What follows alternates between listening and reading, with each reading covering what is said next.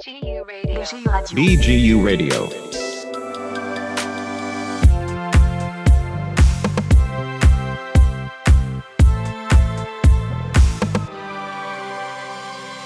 ברוכים הבאים וברוכות הבאות לסדרת הפודקאסטים החדשה של המחלקה לפוליטיקה וממשל באוניברסיטת בן גוריון בנגב.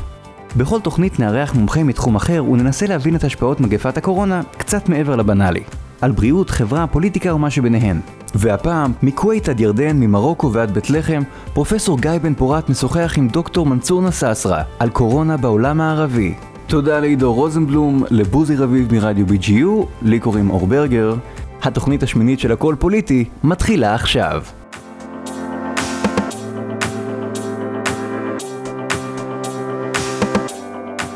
כל הדיווחים האלה שאנחנו שומעים על, ה, על הקורונה, אנחנו רואים הרבה את אירופה, את ארה"ב, אנחנו יודעים על מה שקורה באיראן, העולם הערבי בכלל מחוץ לדיון שלנו.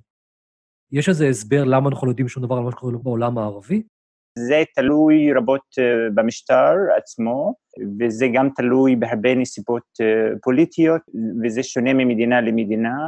בחלק מהמדינות מסתירים מה שקורה, לדוגמה במצרים אנחנו לא יודעים באמת on the ground מה, מה, מה קורה, לדוגמה בירדן אנחנו רואים שהמלח יורד לשטח, אבל יש סגר מלא, לפי מיטב ידיעתי וגם משיחות שונות עם אנשים שאני מכיר באוניברסיטאות, לדוגמה שם, הם, הם מדברים על, על זה שסגר וזהו, אין, אין תוכניות, יש צבא ברחובות, לדוגמה, ב, ב, בירדן, יש הרבה פאניקה ברחוב, בכלל בעולם הערבי, ב, בירדן במיוחד, אבל אין לנו, אין, אין לנו הרבה, הרבה מידע חוץ מזה ש, שבאמת אנשים מסתגרים בבתים, כי הם יודעים שבעצם המגיפה הזו, היא יכולה לפורר את המשטרים האלו, זה מאוד מורכב, זה מאוד מורכב, ואם אנחנו נגיע קצת לצפון אפריקה, לדוגמה, לאלג'יריה, למרוקו, אנחנו נראה שהסינים שולחים הרבה משלחות רפואיות. דאגה של סין לתוש... לאזרחים שלה שנמצאים על השטח של המדינות הערביות, ותוך כדי יש גם סיוע כלכלי, סיוע רפואי למדינות האלו, כי בעצם יש התפתחות מאוד מעניינת בין סין לבין העולם הערבי, לבין מדינות המפרץ, גם לצפון אפריקה, כי חלק גדול מהיבוא של אלג'יריה, לדוגמה, נשען על, על סין, אולי הספקית מזון וגם צרכים שונים, הראשונה אולי בעולם הערבי. מה, מה התקשורת הערבית מדווחת? מה אתה לומד מהתקשורת הערבית? הם מדווחים על מקרים בעצם בודדים בחלק גדול מהמדינות האלו. המנהיגים עצמם עולים רבות לטלוויזיה, לאונליין, מדברים עם העם, אם זה אפילו בכווית, אם זה במדינות ערביות אחרות, ובעצם נותנים את ההנחיות, אבל השאלה שנשאלת, האם באמת מה שאנחנו רואים במדיה הוא בעצם uh, מה שקורה on the ground. על, על הקרקע זה סיפור מאוד שונה, אם אנחנו נגיע לפרטי פרטים, אנחנו נראה שיש פה פחד של קריסה כלכלית במדינות האלו, מעמסה כלכלית, ו- ויש פה פחד גם שאנשים יצאו לרחובות. יצאו לרחובות ברגע ש- ש- שאין מזון, ברגע ש- שאין תעסוקה, ברגע שאין כלכלה. יכול להיות ש- ש- שאנחנו נראה גם uh, זעם, יכול להיות שאנחנו נראה uh, הרבה צורות של מחאה שאנחנו לא ידענו במזרח התיכון בכלל. אני מניח ש- שהמדינות היותר עניות, אין להן באמת את התשתיות ואת האפשרות, נגיד, להעביר כספים לאנשים שנמצאים בצורה כלכלית. אבל נגיד במדינות כמו, כמו המפרציות, mm-hmm. שם זה יותר קל, שם אפשר פשוט uh, להעביר כסף הבנק לאזרחים. כלומר, יש הבדל בין המדינות העשירות והעניות, רואים את זה כבר עכשיו ב, בהתנהלות? אני חושב במדינות המפרץ, לדוגמה, יש הרבה כסף שם.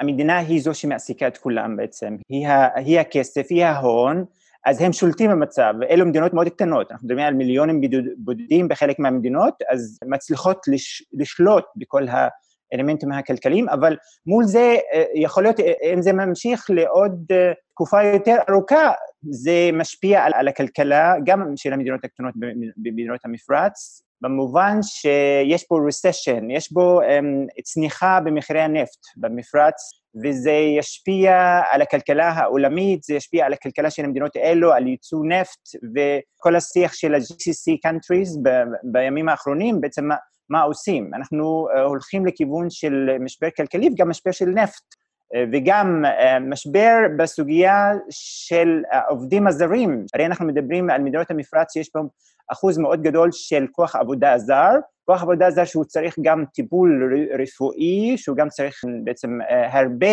מאמצים, הרבה השקעה לשמור על הכוח העבודה הזר במדינות האלו, ואני חושב שזה פותח את השערים בעצם לסין להיות שחקן מאוד חשוב, דומיננטי בזירה הזו עכשיו. גם בזירה הזאת, גם באפריקה הם דומיננטיים, זו עוד זירה שבה סין תהיה דומיננטית. כן, אני חושב, סין בעצם משחקת תפקיד מאוד חשוב בכל מה שקורה במדינות המייצרות נפט. אנחנו ראינו אולי בעשור האחרון התפתחות היחסים בין מדינות המפרץ לבין, לבין סין. אנחנו ראינו הרבה מרכזי מחקר של העולם הערבי בעצם, שנוסדו בסין. אנחנו רואים הרבה שיתוף פעולה כלכלי בין סין לבין מדינות המפרץ, וזה קצת נותן לסין מרחב מאוד גדול, מרחב של תמרון ומרחב כלכלי, וזה גם הזדמנות להגיד לאחרים, למעצמות אחרות, שאנחנו נמצאים כאן, ויש לנו גם כוח כלכלי, ויש לנו הרבה אינטראקציה עם המשטרים האלו, וכנראה שסיני תהיה השחקן החשוב ביותר בעולם הערבי, וזה מאתגר את השיח של אירופה, זה מאתגר את השיח של של ארה"ב והנוכחות שלה באזורים האלו. בתמונות שרואים במקומות כמו מצרים, ירדן, לבנון, נראה כמו ישראל, כאילו שהרחובות ריקים, חנויות סגורות, אנשים בבתים? בהרבה מהמדינות הערביות במפרץ, בצפון אפריקה, משיח שלי עם כל מיני אנשים ש, שאני מכיר, הם אומרים שבאמת יש בו מצב של פחד, והרבה אנשים בעצם מהיוזמה הפרטית שלהם שומרים על, על עצמם, הם נשארים בתוך הבתים שלהם, ואני חושב שזה אקט מאוד חשוב, ש, שזה לא עניין של סגר אה, צבאי במדינות האלו, אלא בעצם אה, אנשים, האוכלוסיות עצמן מרגישות ברמת סיכון מאוד גבוהה, ויודעות שבעצם שהמדינות האלו לא יכולות לטפל במצב של, אה, של קריסה, קריסה כלכלית, אז, אז, אז הרבה אנשים נשארים, נשארים בבתים. אבל לדעתי אנחנו לא הגענו למצב שאנחנו רואים בחלק ממדינות במערב, שהכל סגור והכל מתפקד אה, אלקטרונית. כלומר, אין כרגע, אין כרגע בשלב הזה הוראה מלמעלה להישאר הבתים, אין כרגע הוראה מלמעלה לא להתקהל. המדינה כרגע לא עושה משהו אקטיבי משל עצמה, אלא זה בא מתוך היוזמה של האנשים? חוץ ממרוקו, לדוגמה, וירדן, שהצהירו שזה סגר לחודש ואפילו יותר, בחלק גדול מהמדינות האלו אנחנו לא רואים הנחיות אה, ברורות אה, להסתגר בבתים. בוואקום הזה נכנסים בעצם הרבה ארגוני אה, חברה אזרחית לדעתי, וזה האקט שיכול להשפיע רבות על, על הציבור הערבי בחלק מהמדינות האלו, הרבה ארגוני חברה אזרחית בעצם מספקים אה, אה, מזון, יש הרבה קריאות בפייסבוק לדוגמה, מי שאין לו כוח כלכלי לשרוד את החודש הזה, אז אנשים בעצם נעזרים בהם. שכירות של בתים, הרבה אנשים בעצם אה, מודיעים בפייסבוק באופן פומפי שמוותרים על השכירות של הבתים שלהם לטובת אוכלוסיות חלשות, אז יש פה לדעתי סולידריות חברתית אה, קהילתית מדהימה בעולם הערבי, אה, והיא יותר חזקה לדעתי מההוראות של הממשלות עצמן. בוא נדבר רגע, בוא נעשה רגע השוואה בין מצרים לבין ירדן. שני המשטרים האלה, מדינות עניות יחסית, מצרים יותר מאשר ירדן, עד כמה הסיפור הזה מאיים על שני המשטרים האלה? מההיסטוריה של אה, מצרים אה, בשנות ה-90, אנחנו, אה, מדברים על מה שנקרא The Bread Riots, בעצם שאנשים יצאו לרחובות ברגע שמחיר הלחם עלה, וזה בעצם מהווה דוגמה רק מהשנים האחרונות, ברגע שיש מצב כלכלי קשה, אנשים בעצם יוצאים לרחובות. אני חושב, למרות שיש בו אמ, הוראות של לא לצאת מהבית ואולי סגר בצורות שונות, אני לא אתפלא לראות שאנשים יוצאים לרחובות גם, גם במצרים, כי כמה זמן אפשר לשרוד אמ, במצב שאין תעסוקה, במצב שאין משכורות, אה, ואני חושב שהמשטר במצרים צריך לעשות מאמצים מאוד מורכבים על מנת לנסות לשמור על רגיעה. בירדן? חושב לירדנים יש יותר מרווח נשימה, כי יש פה um, אינטרס של, של מדינות המפרץ בעצם לעזור uh, למדינה הכלכלית ולעזור uh, ליציבות של המדינה הזאת, כי היציבות של ירדן היא בעצם משמעות ש, uh, שיש לה um, הרבה השלכות על המדינות הסובבות אותה, היא בעצם יציבות גם במדינות האחרות באזור. ואני חושב, עצם העובדה שהמלך ירד לרחוב כמה פעמים במשבר הזה, מראה שהמלך יודע באמת לשמור על קשר עם האוכלוסייה שלו גם בתקופה של משבר. הוא ביקר בעצם בתחנות הקמח המרכזיות, הוא מרגיע את התושבים שאנחנו לא, לא, לא, לא נגיע למצב של רעב, אנחנו, יש לנו את התוכניות שלנו לעוד כמה שנים, אנחנו יכולים לשרוד, וזה בעצם שיח שמחלחל בעצם רבות ברחוב הירדני, ובעצם יש פה מצב של שומרים על שקט. בואו נעבור לרשות הפלסטינית, שם בעצם היו כמה מקרים, איך שם מתמודדים עם הדבר הזה? ברשות הפלסטינית אנחנו לא יודעים בדיוק באמת מי, מי מתקבל בכל הסוגיה הזאת של, של, של הקורונה.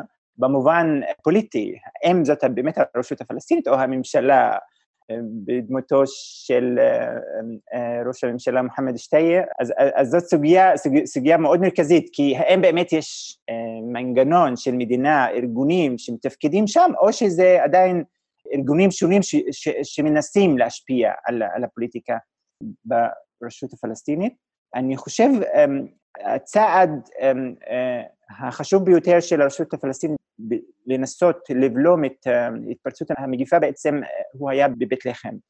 זה המוקד הראשון, שהייתה התפרצות של, של המגיפה, נלקחו כמה צעדים מאוד מאוד דרמטיים של מוחמד שטיי, ראש, ראש הממשלה הפלסטיני, בעצם הגיע על סגר. סגר שאף אחד לא יוצא מבית לחם, אף אחד לא נכנס, כמובן זה גם בשיתוף פעולה עם, עם ישראל בכל הסוגיה של, של, של הגבולות, ואני חושב בשלב הראשון הוא באמת הצליח לבלום את ההתפרצות של המגיפה. אנחנו ראינו שהוא מודיע באופן פומבי שכל המשלחות שבאות מחו"ל בעצם עוזבות את האזור של בית לחם חזרה בעצם הביתה. החדשות והשיח התקשורתי הפלסטיני מראה שהרבה אנשים בעצם שנדבקו בבית לחם בעצם הצליחו לשרוד, אלו שאובחנו כחולי קורונה בעצם הם הסתגרו בבתים, אה, חלק, לפעמים ראינו שבתי מלון אכלסו אותם, ושוב אנחנו רואים, רואים את הסוגיה של סולידריות, סולידריות חברתית אה, מהקהילה הפלסטינית עצמה, מהקהילה של, של, של, של העיר עצמה, שבעצם נרתמים למשימה.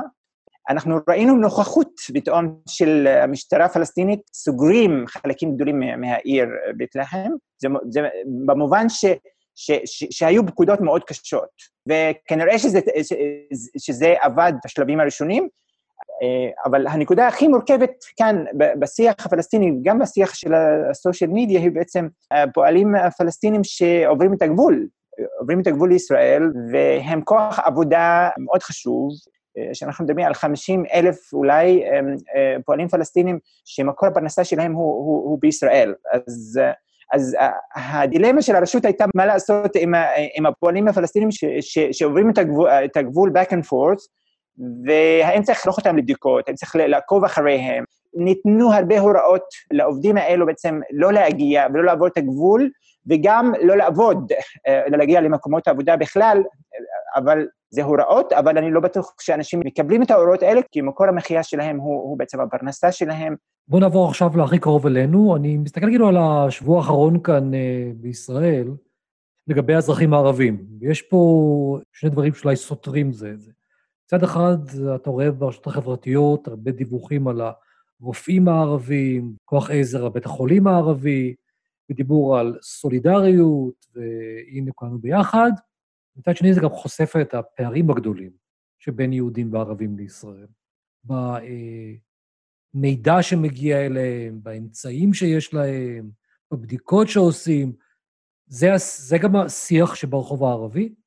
אני חושב, אה, השיח ברחוב הערבי כעת הוא בעצם שיח שהאוכלוסייה הערבית בעצם אה, לא קיבלה את תשומת הלב של הממשלה. בשלב הראשון אנחנו לא ראינו שיש פה גישה בעצם לשפה הערבית. כל מה שנשלח, כל מה שנכתב היה בשפה אה, העברית, לפעמים זה לא היה נגיש לאוכלוסייה עצמה.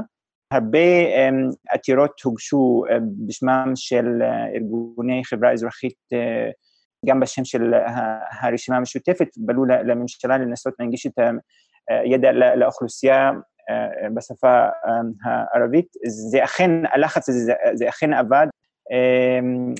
יש הרבה שיח ברחוב הערבי שאנחנו כאוכלוסייה, כמיעוט, יש לנו נוכחות מאוד בולטת לעין, מאוד חשובה של רופאים ערבים בעצם, אחיות, צוות רפואי ערבי בעצם, שהוא חלק גדול מהמערכה שמנהלים כאן במדינה נגד הקורונה. והגיע הזמן שהממשלה תדגיש את האלמנט הזה שאנחנו במערכה אחד. אני חושב, האקט היותר מורכב הוא בעצם למה לא הגיעו הבדיקות לרחוב הערבי בזמן. בלחץ אדיר של הרשימה המשותפת, אנחנו ראינו שסוף סוף יש בדיקות שנגישות לציבור הערבי, אם זה בנצרת, אם זה בטמרה בצפון, ואם זה ברהט בנגב, וזה בעצם מראה על שינוי מאוד חשוב, וזה אחרי הרבה לחצים בעצם של האוכלוסייה הערבית, החברה האזרחית שהתחילה באמת ללחוץ, וגם הרבה עתירות שהגיעו לבתי משפט, שזאת מגיפה ש, ש, שיכולה להכות בכולנו, ו, וחייבים לפתוח נקודות בדיקה בעצם ברחוב הערבי. איך נראית רהט בימים האלה? זאת אומרת, אם אתה מסתובב ברהט, מה אתה רואה? דומה למה שאתה רואה בבאר שבע או בלהבים? העיר סגורה, מעט אנשים בחוץ, או שזה נראה טיפה שונה? אנשים נרתמים, נרתמים לסגר uh, במובן שנשארים בבית. אין את החוויה היומיומית שעשרות אלפים בעצם נכנסים לעיר, כמו רהט, בסוף שבוע כאן תראה עשרות מכוניות בעצם ברחובות הראשיים, אבל רוב בתי העסק, הכל סגור, uh, אין בעצם תנועה, היא מאוד מאוד מאוד דלילה. אני חושב שראש העיר עצמו כאן, ברהט, פאיז אבו סהיבאן, בעצם הוא, הוא משחק תפקיד מאוד, מאוד מכריע כאן. הוא עולה almost every day, ממש כל יום בבוקר ונותן עדכון. הוא קצת למד ממה שקורה בסביבה שלנו וגם בכלל בעולם. אז הוא נותן ריפורט ממש בבוקר, כל יום, על המצב הקיים, ונותן הנחיות ויש בו גם סוגיה של מתנדבים, ראינו את הרכבים של, של העירייה וקבוצות שונות של מתנדבים שמסתובבים בשכונות השונות ועם רמקולים, עם כמה משפטים מוקלטים, ש, שבעצם צריך לציין את ההוראות, והרבה אנשים באמת עושים את זה, הרבה אנשים עושים את זה בנצרת, הרבה אנשים עושים את זה באום אל-פחם, הרבה אנשים עושים את זה בטמרה, בצפון, אז לדעתי האנשים עצמם, המשפחות עצמם בעצם מקבלות את ההוראות, וזה נראה גם באחוז מאוד קטן של אלו ש, שעשו בדיקות, וגם אלו שנדבקו. אנחנו מדברים על, על, על מקרים מאוד בודדים, מאוד ספורים. אני רוצה, אני רוצה שאלה אחרונה. אנחנו אחרי שנה לא פשוטה ביחסים של יהודים וערבים בישראל. שנה שבה הרבה מאוד דברים שעלו לפרק, הרבה מאוד תופעות גזעניות. החודש הזה יכול לשנות משהו? אנחנו עומדים מול אותן בעיות, הרופאים, יש לך איזושהי אופטימיות סביב החודש הזה, או שאנחנו נחזור למה שהיינו קודם, יום אחרי שהדבר הזה ייגמר? האלמנטים האלו של, של מדיניות, אפליה, הם קיימים בחלקים שונים בחיים של האוכלוסייה הערבית כאן בארץ. וחלק מהשיח ש, שזה בולט לעין עכשיו, בתקופה הזו, מבחינת המדיניות של הממשלה מול האוכלוסייה הערבית בכלל, מצד שני, יש פה שיח של אופטימיות ש, שבאמת, אמ, אמ, סוף סוף אנחנו אמ, מכירים את התרומה של האוכלוסייה הערבית.